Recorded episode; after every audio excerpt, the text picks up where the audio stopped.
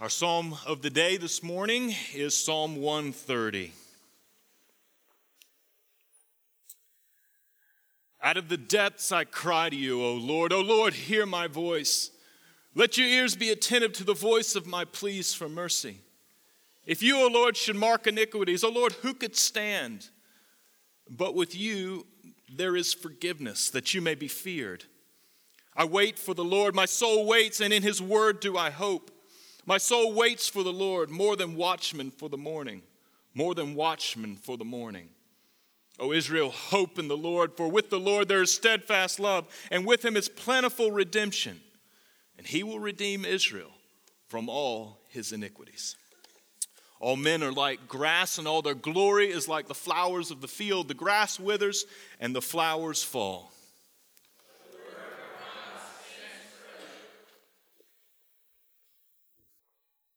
morning.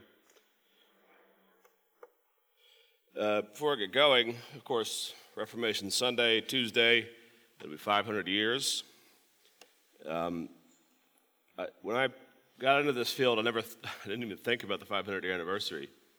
But uh, at this point, with having spoken at two or three conferences, written a couple of articles, just sermons and other things, uh, I do feel uh, I want to say uh, that I'll still be here on Wednesday. If you want to hang out, uh, my schedule is wide open.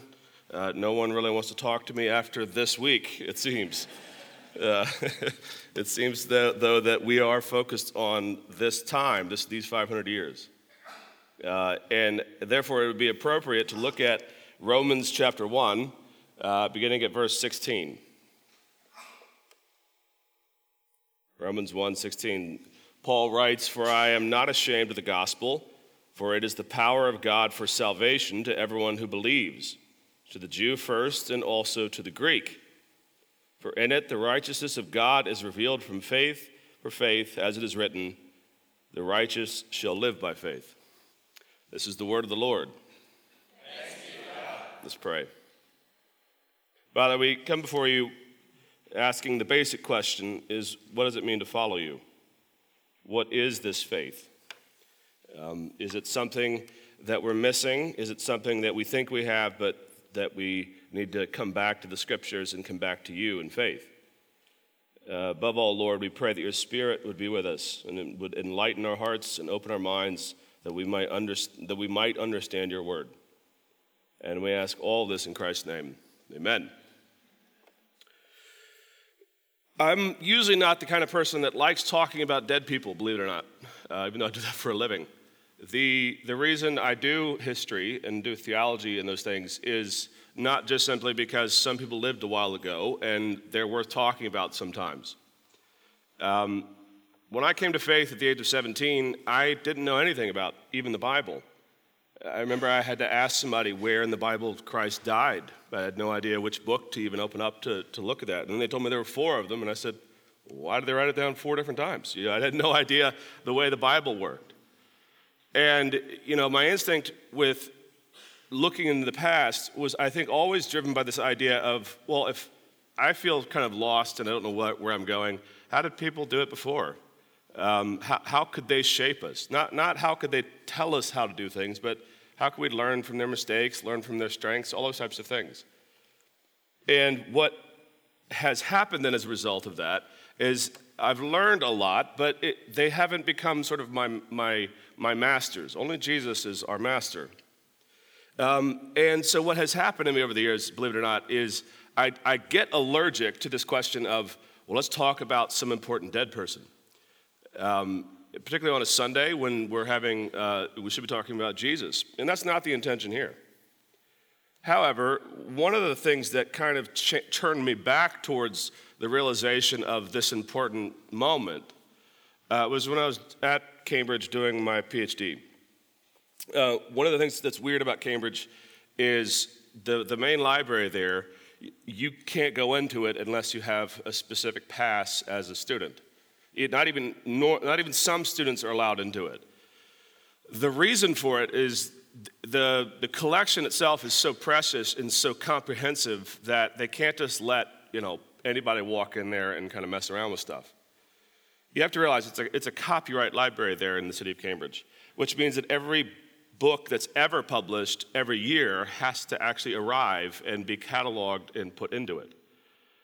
It its holdings are right now about eight to nine million volumes. And so when you go to it, it's just simply you get lost. I mean, you can't even imagine. I mean, the, the new collection would fit into this room every year, and they add that year by year by year. And so what, what happens is you get on your dinky little bike, you ride down to the library, get in there, and it's like Fort Knox. Um, I mean, my wife couldn't even come with me to come check it out, see what it was like. You, I could only go in there by myself, and you go, you get sort of funneled down into the side room, and you have to strip down, take off every bag and, and, and uh, jacket, everything, and just, just wear simply your clothes. And then you go in, and the joke, at least my joke, was that if you go in, you have to take a compass, uh, a sandwich, and a whistle in case you get lost because at, at the end of the day, you, you, you could simply get lost. It's, this is simply that large. Uh, and what began to spin me back to the real, realization that the Reformation is such a, an, an important watershed for us is I actually went to the sections where it was on this time. And it was room after room after room of just countless books of people trying to wrestle with why this happened 500 years ago. Why did Luther do something that caused a break with the church? And I began to realize it's been that, this important for so many people for so long. And I think the reason is not simply because the story is incredible in some ways, not because there are heroes and villains, and it feels like a Hollywood movie on, on some level. But I think the challenge is everyone asks the question what does it mean to be saved? What does it mean to follow Christ? Am I doing it right? Uh, because there seems to be times in the past, there seems to be times even in the New Testament, New Testament community where folks get it wrong. And the apostles have to say, You're not doing it right. And that can actually, whether or not you admit it every day, it can create anxiety. Do I have faith? What does that mean? What does faith look like? Because what Paul says here, and if you keep reading through the chapter, is he starts talking about the wrath of God for those who do not have faith. So, what is faith? And how are you justified? And what is justification? Well, the answer is not as complicated as it sounds, or as even I might even be suggesting it is.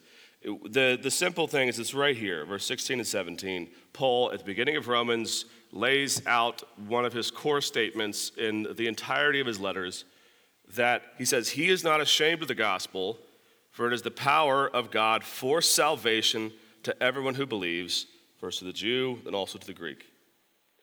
Right there at the beginning, he says explicitly what salvation is that it's by faith. And then he says this, this opening uh, couple of words about he's not ashamed of it, which means you have to go, well, who would be ashamed of it? What's the shame that's going on here? That he is not ashamed of it. And what you realize is, is that what Paul is dealing with in his world is a, um, a set of preconditions, a set of assumptions by the community, by the church, both by the Jew and the Greek, which is why he mentions them both. And both have their attachments that they read the gospel through, their, their, their preconditions. On the one hand, there is the Jewish perspective, which says that yes, well, I have to be faithful and loyal and I have to trust God, but there is a me too along beside it. There is a cooperation. There's a, there's a I add as well into my own salvation. God might have put me into the black with God, but I keep paying in as well. We're going to keep going. That kind of a thing. And in Corinth, in, in Corinth, of course, in the book of 1 Corinthians, uh, Paul mentions that the Greeks also find the gospel foolish. They find it stupid. It doesn't pass their bar of intellectual prowess. So, if Paul's not ashamed of it, then what actually is it and how ought it be freeing for us? Well, the reason for the Reformation uh, gives us part of the answer there, at least in terms of how the church has dealt with this. If you want to know why the Reformation happened, I can give it to you in just a couple sentences. It's very simple. The early church dealt with the question of salvation and works. But the only thing they had dealt with in the very early centuries of the church was this kind of overbearing, uh, pure works righteousness called Pelagianism. I mean, Pelagius is like all those Rocky movies where you have to kind of really exercise a whole lot in order to beat the bad guy. Right? You know, you go to Russia. I don't know why he didn't work out before he went to Russia, but then he's in like that weird cabin with no like heating or food, and he's doing sit-ups in the in the rafters. That whole thing. That's Pelagianism. It's basically you have to strengthen oneself entirely in order to win entirely on your own strength. The early church dealt with that. That was a no brainer. No, that's not what we believe. We believe in Christ. Over the next thousand years, though, the church got wooed into something that was more deceptive but equally as problematic. More deceptive because it sounded nice. I mean, it's one, if I were to walk up to you and say, hey, the only way to please God is to live perfectly, you're going to be like, no, go away, go away, please, no, thank you. I know that's not what the gospel says. However, if I were to walk up to you and say, Look, you know, God brings you into his community, he pulls you in and he saves you, and then you get to cooperate and give back, and that's what's required of you. Just a little bit, just, just, just a little effort. You got to try hard a little bit, just do your best, like a kid. But God will bring you in, but you got to kind of help keep yourself in. You see, that is where the church had fallen into the trap. They knew it wasn't works righteousness, but they didn't know where works fit at all by the end of the Middle Ages. So that what ends up happening is, is that the church was teaching people that you have to get in by grace, get in by conversion. I mean, in our sense, it'd be, well, I, I gave my life to Christ at this age. But then the church would say, now you have to give back. There has to be a reciprocation. And the important phrase there is the has to. One must or else. And what Paul is talking about here is not that.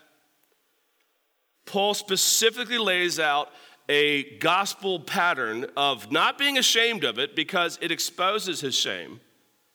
And yet there is a power in the gospel itself that is not from you. That gospel is coming to you, you are not contributing anything to it. In other words, the problem is, is that we think that we get in by grace and we stay in by some effort of our own. And what the gospel actually is, is that everything is by grace. And yet that grace is a power to change you. So let me walk you through it. First, Paul says, I am not ashamed of the gospel, for it is the power of God. Why would he be ashamed? Well, why would he not be ashamed, I should say? If you read through the rest of this chapter and you read on into chapters 2 and 3 and 4, Paul has basically the, the starkest light possible shining onto our sin. He was, he was exposing problems.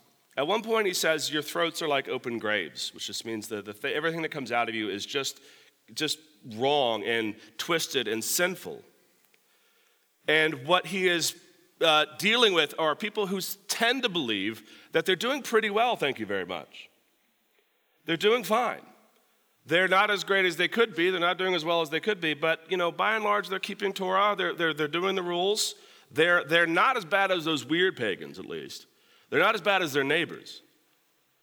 But what Paul has done throughout the, will do throughout these chapters, and what he's done up until this point in chapter one, is he's saying that's not good enough. And you might say it this way: that Paul's uh, audience is dealing with the shame of not being able to admit their own virtues into the equation. We in the, every court of law, every society have these things, uh, these situations where evidence can't be admitted, right?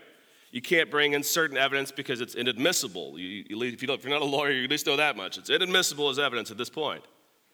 What Paul is saying here throughout this chapter and throughout the next chapter is everything that you have is inadmissible at this point. You're all covenant breakers.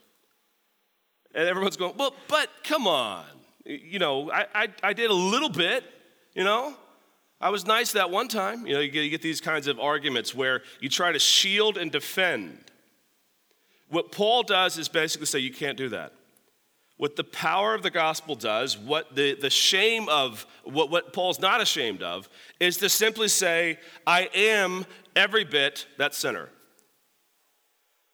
And so, what I've realized over the years, teaching this and, and working with people, is that is usually the hardest thing possible to do is there's usually a lot of, yeah, I'm a sinner. Okay, where? Well, you know, in general. You know. No, where? Everywhere is the answer. Everything. You're not the worst version of yourself, no, but it doesn't mean that what you have is this moral leg to stand on, this, this perfection and some qualities in your life. You don't have that. Paul's not ashamed to admit that. This is what he is opening up with here. He's admitting that he is not perfect. But he is admitting it very, very specifically. He is being honest, we would say, about himself. And that is, in many ways, the hardest thing to do when you think you're doing quite okay. But the gospel says that you can't do this on your own. And the only way to realize that is to realize all the flaws in your life. Not to hide them, not to pretend they don't exist, but to not be ashamed of them. Because what happens is when you say, Yes, I am incapable, then you need a Savior. If you think about it that way, that's the reason why Paul is so blistering in these opening chapters. Because every time you deny that there's sin in your life, every time that you don't want to admit faults, every time you don't want to admit that you're sometimes rude, sometimes selfish, sometimes angry, sometimes uh, all about yourself, if you want to deny all that, you deny the need for a Savior. Every time you admit that you need something, Admit that you screw it up. Admit that you can't keep everything perfect. Admit that sometimes it feels like you're just hanging on by a thread. Every time you admit that, though, you know you need a Savior. One of the most freeing exercises then is just to say, here are my faults. Here are the problems I have. Here's where I can't keep this law. Not to focus on those things you're doing okay at not to focus on the things that you're proud of, but rather to say, even in the things that I'm proud of, I don't keep it perfectly. Then you actually have a reason for a Savior. Then you actually need a cross. Then you actually need Jesus. So Paul is blistering. He says, None of you keep this. Therefore, the only way to find salvation is through someone else, and you get justified, he says, by faith. Justified. All right, what does that word? What does justified mean? Well, justified does not mean changed inwardly. In fact, it is the exact opposite of being justified. To justify oneself means what? It means you actually reorient yourself to someone else. So if I were to come to one of you and you were to say something, and I were to say, well, hold on, uh, what do you mean by that? Just justify that statement. Make, make, make that clear. Uh, tell me what that means. You would then start to explain it and make sure that I understand, and then I go, okay, we're okay on that, that kind of a thing. Justification is saying you are who you are, but you have to reorient yourself to another person. And what the Jews and what in their own way the Greeks were doing is having their own strategies for saving themselves. And Paul says you can't do that. What you have to have is a Savior. All right, well, how do I grab the Savior? Trust, loyalty. Just simply knowing that He paid the price and you can't. That's all it is. You see, in our world, sometimes faith is confused with faithfulness. That you're justified by your own goodness, your own faithfulness. You just kind of smuggle it back in. But what Paul is saying is no, you can't. Therefore, someone else did. Therefore, all you can do is trust him. And short of actually trusting him, you can't get saved, is what he's saying. This is what changed in Luther's life. He went to the monastery, he tried out to do these things. I mean, as a lot of historians have pointed out, Luther is really not that bad of a sinner by the standards of the 21st century. It's like, oh, you, you felt kind of grumpy one morning. Ooh, you know, big deal. He, he got this whole thing going on. But, but what he realized in a process of confessing all the time is he can't quite get it off, he can't get it out. He can't get the, the stain off his soul. He can't wash the, the, the, the, dirt away. And he kept trying, and it's a bit like that, that scene in Hamlet. He can't get the blood off the hands, and he can't change. And then what he realizes is that what this verse is saying is justification, your salvation, is not first about change. It's about trusting the one who did it, trusting that Christ paid it all. That much most people, I think, are comfortable with. I think we, we know Jesus paid it and I receive it. The problem, though, is like the medieval church, we tend to think that basically God got us back to zero got us back to a blank slate, and that we then kind of fill in the rest. And what Paul talks about here is not faith, and then the next thing is, you know, now you got to add it, but rather he starts talking about the gospel as this power, a power for salvation. What does that mean? What he is talking about there is what he will talk about uh, throughout all of his books, which is that salvation is not merely trusting, not merely knowing that your debts are paid, but that there's a power that changes you afterwards. You don't change yourself. So, by admitting it and by trusting, the Spirit comes in, Paul says, and cries, Abba, Father, in your heart. And that Spirit comes and it begins to work on you. You don't work on yourself. But when you trust, when you love, suddenly you find that you feel conviction at times. You, you find that it is easier to forgive. It feels almost like the, the, the, scene in Narnia where the ice statues suddenly thaw and melt over the course of your life, where the hard sanctification in the beginning suddenly begins to, to melt and melt and melt. And over the course of your life, that power of the gospel changes you. But you never take credit for it. You want it, you desire it, you trust, but it is changing you. You're not changing yourself. As we sing in Oh for a Thousand Tongues, that what Christ comes to do is break the power of canceled sin. He breaks the canceled sin. He doesn't simply say, fix your sin and then I'll come and save you. Rather, he takes the sin and it's canceled, then he breaks it by the power of the gospel. And so, if all you think you need is to get back to a clean slate and you don't need something more, you need to realize that what the gospel is giving is a power that will actually change you. And you go, All right, I want to change. How do you change? Let's go back to the beginning. You change by constantly, consistently, always admitting those faults, exposing them, bringing the gospel to every single place where you can't change. Because in most cases I've seen, this is true in history, this is true today, this is true in practical life. Everything, every time I've, I've noticed, there's somebody that has like a lock, they can't change it. That usually what's going on is they won't admit something there. They'll admit flaws over on this side, but there's this one thing that they can't change, and they want it to change, but they, it's like they're protecting something. They can't admit something here because they know that Christ has paid it all, but what they want is a change. They want this power of the gospel. And they say, I love Jesus, but do you love him if you won't admit the flaws across the spectrum? If you don't open up and say, Yes, I have problems here, I need help. You see, the problem I think right now in the 21st century is that over the 500 years of, since the Reformation, We've exchanged a life of constantly repenting, constantly coming back to the gospel, to a conversion, and then we wait for heaven. And that after that conversion is all right, I got to write that at the front of my Bible. Now at what? And there's this language where you're not supposed to keep admitting flaws and keep, keep exposing things and keep coming back and saying, you know, I'm, I'm, I'm better than I was, thanks be to God, because the Holy Spirit's worked in me, but I'd like to change in this area as well. Why? Well, let me get honest about myself right now. I'm insecure. I, I don't like that about myself. I don't like talking to anybody about that. If you're not ashamed of the gospel, you're already a sinner. You've already admitted that, and you can continue to admit it.